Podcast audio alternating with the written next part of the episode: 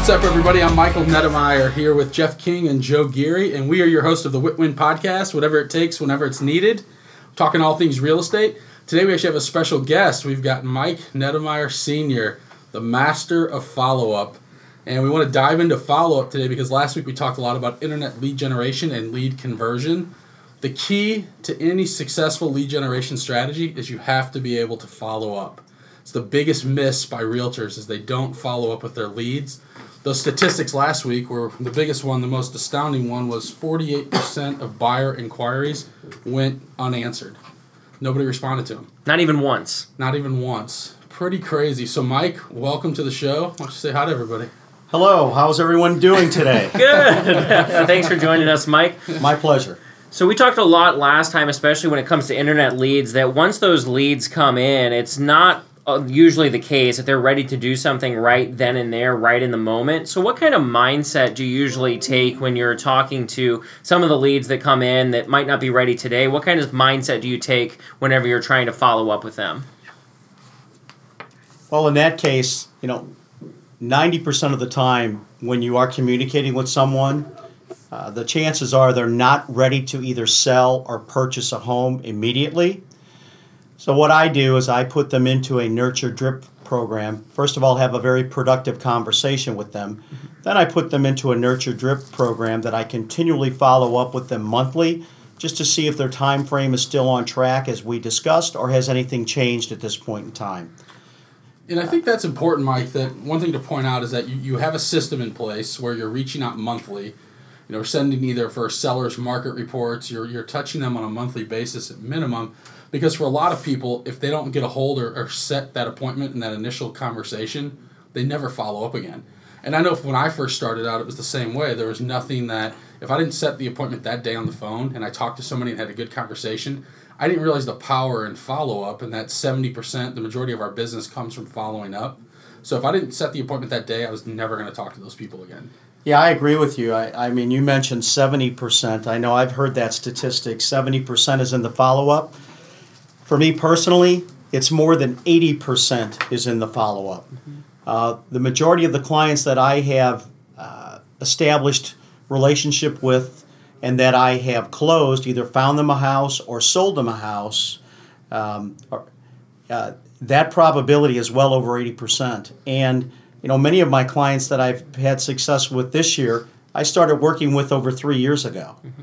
So it's so just, just say that again, three years ago, right? And and so there are a lot of people that won't follow up with anybody for three weeks, much less three years.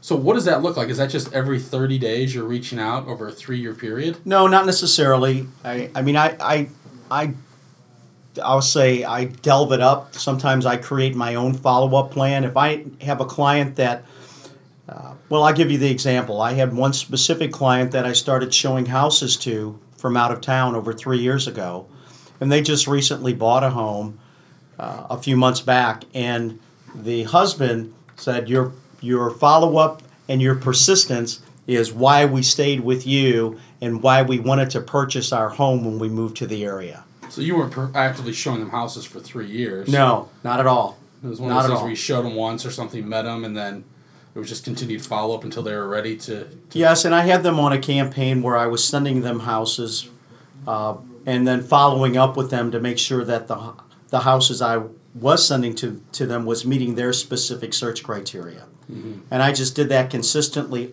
over and over and over and over and over again. And finally, in the third year, they decided to it was time to purchase a home, and they called me to, to sell them their house. So what made you not give up and stick with them for that length of time? Uh, persistence is in the detail, right? They say the devil is in the detail.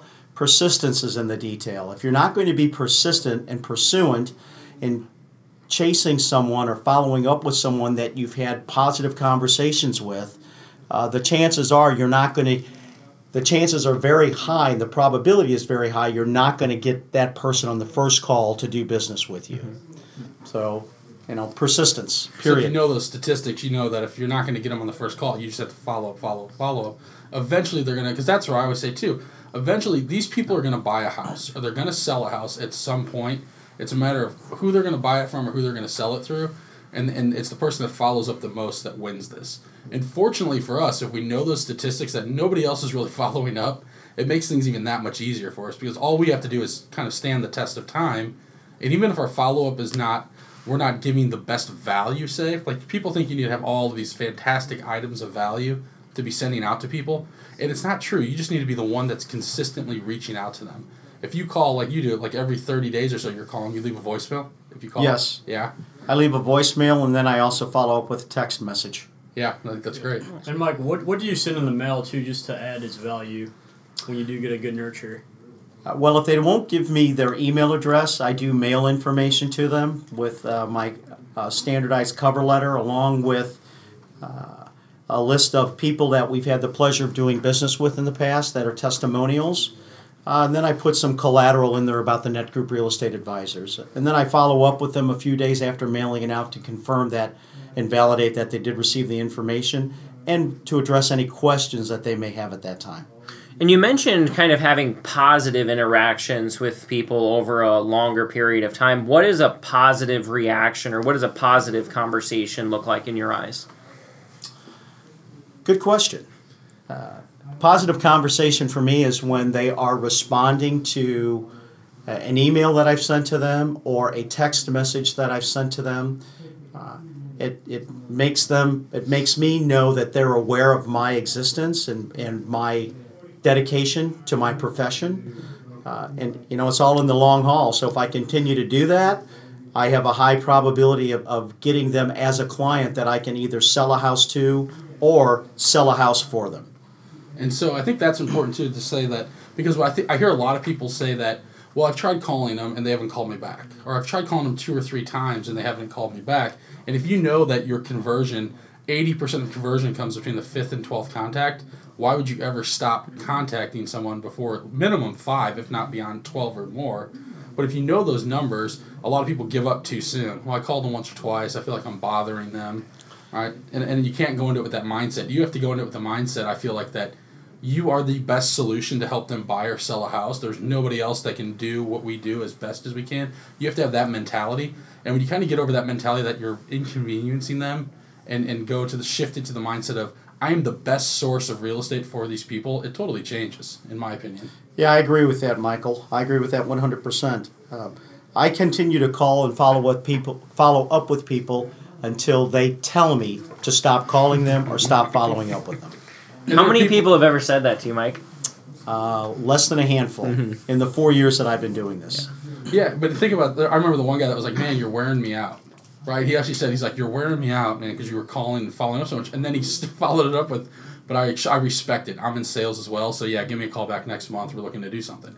And so that's that's the kind of, you know, I think that was awesome, because the guy's saying, dude, you're following up like crazy, mm-hmm. but he respected it. He's in sales, and he said, give me a call next month. We'll be ready to do something.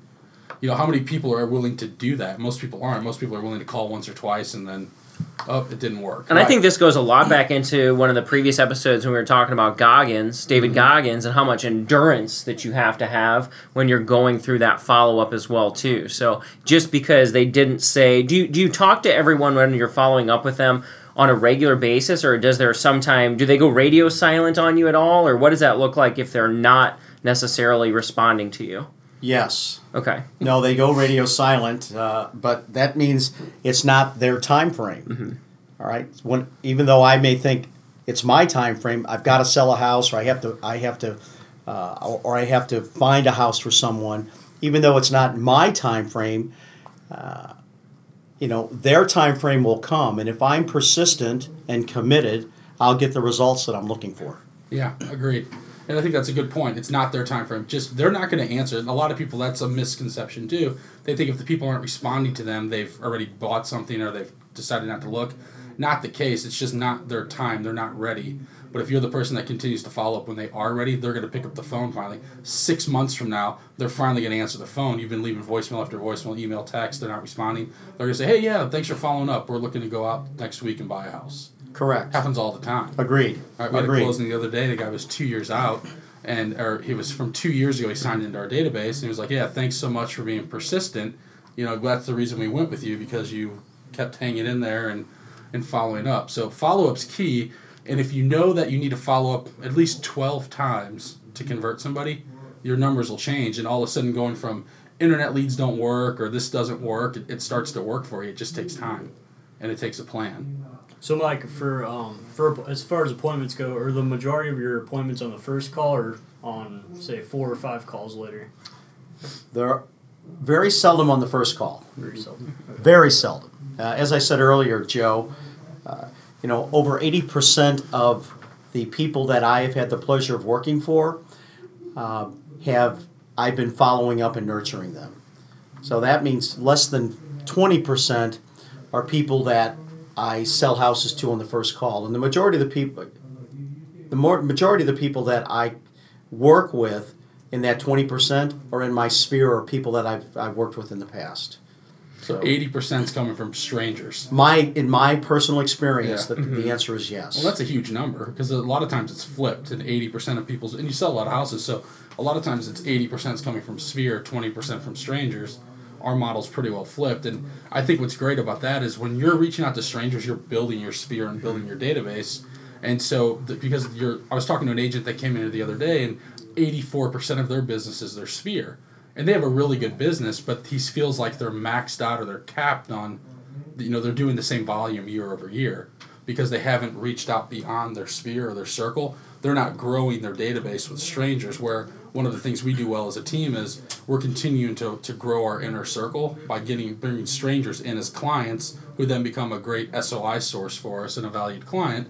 And that's the way you can really start to scale your business and, and really blow it up. And let me stress one thing, though. Don't forget your sphere of influence or your past clients, because there are people, they are people that are going to give you referrals, and they are people that are going to do business with you in the future, provided you remain in contact with them and show them that you care. Yeah. So what does that initial conversation look like then, Mike, when you're talking to a stranger for the first time? It's a cold call. Um, so it's uh, understanding if they have a need, identifying that need, and then determining what their time frame is to resolve that need. All right. So if they're thinking about selling a house, but they're not thinking about selling it at this time, uh, what's their time frame? Uh, what's their motivation for wanting to get their house sold? You know, they're planning to move out of the area, or they're planning to move to a smaller house, or they're planning to move to a bigger house. All right, what their motivation is and what their time frame is for wanting to, to achieve that. Okay, and then working with them, sending information to them about our team, the Nett Group Real Estate Advisors, and then just put them on that drip where I'm continually continually nurturing them to build rapport, gain confidence, and have an opportunity to meet with them when they're ready to want to move forward to either sell or buy a house. I think that's great. So it's it's it's it's the follow-up, and, and also with the mail, with the information we're talking about mailing. So you've got a cover letter, and this is important too. I think people need something like this. Like we're we're real big on emphasizing don't spend all your time on marketing, but I do think you need some collateral. So one of the things we send out are just kind of testimonials. I think that's a huge resource. Mm-hmm. You can email people links with testimonials, but get as many online testimonials as possible because the average consumer trusts a testimonial more than they do a even like a word of mouth from a friend. So I think the more reviews you can get online, the better.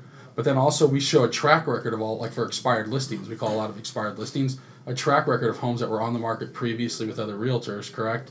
That mm-hmm. we took over the listing and sold it in a short period of time. I think if you get some stuff like that in your marketing collateral, that helps too. Shows you're an expert in getting homes sold that didn't sell the first time around, and that starts to build some credibility and some validity for, for us as realtors. There's also a, an importance there of making it tangible. So you're giving and sending them something tangible that they can then hold on to, mm-hmm. which is huge because if they don't have, if they only just sit here and send emails or we make a couple phone calls, they can never put a name and a face together. We're missing out on a huge opportunity there, and it's that extra touch that once they're able to actually hold on to it, they might put it in a stack or put it in a closet, but at least they've gotten something, and it's another reason to follow up with them right. to actually make sure that they received what we sent in the mail for them.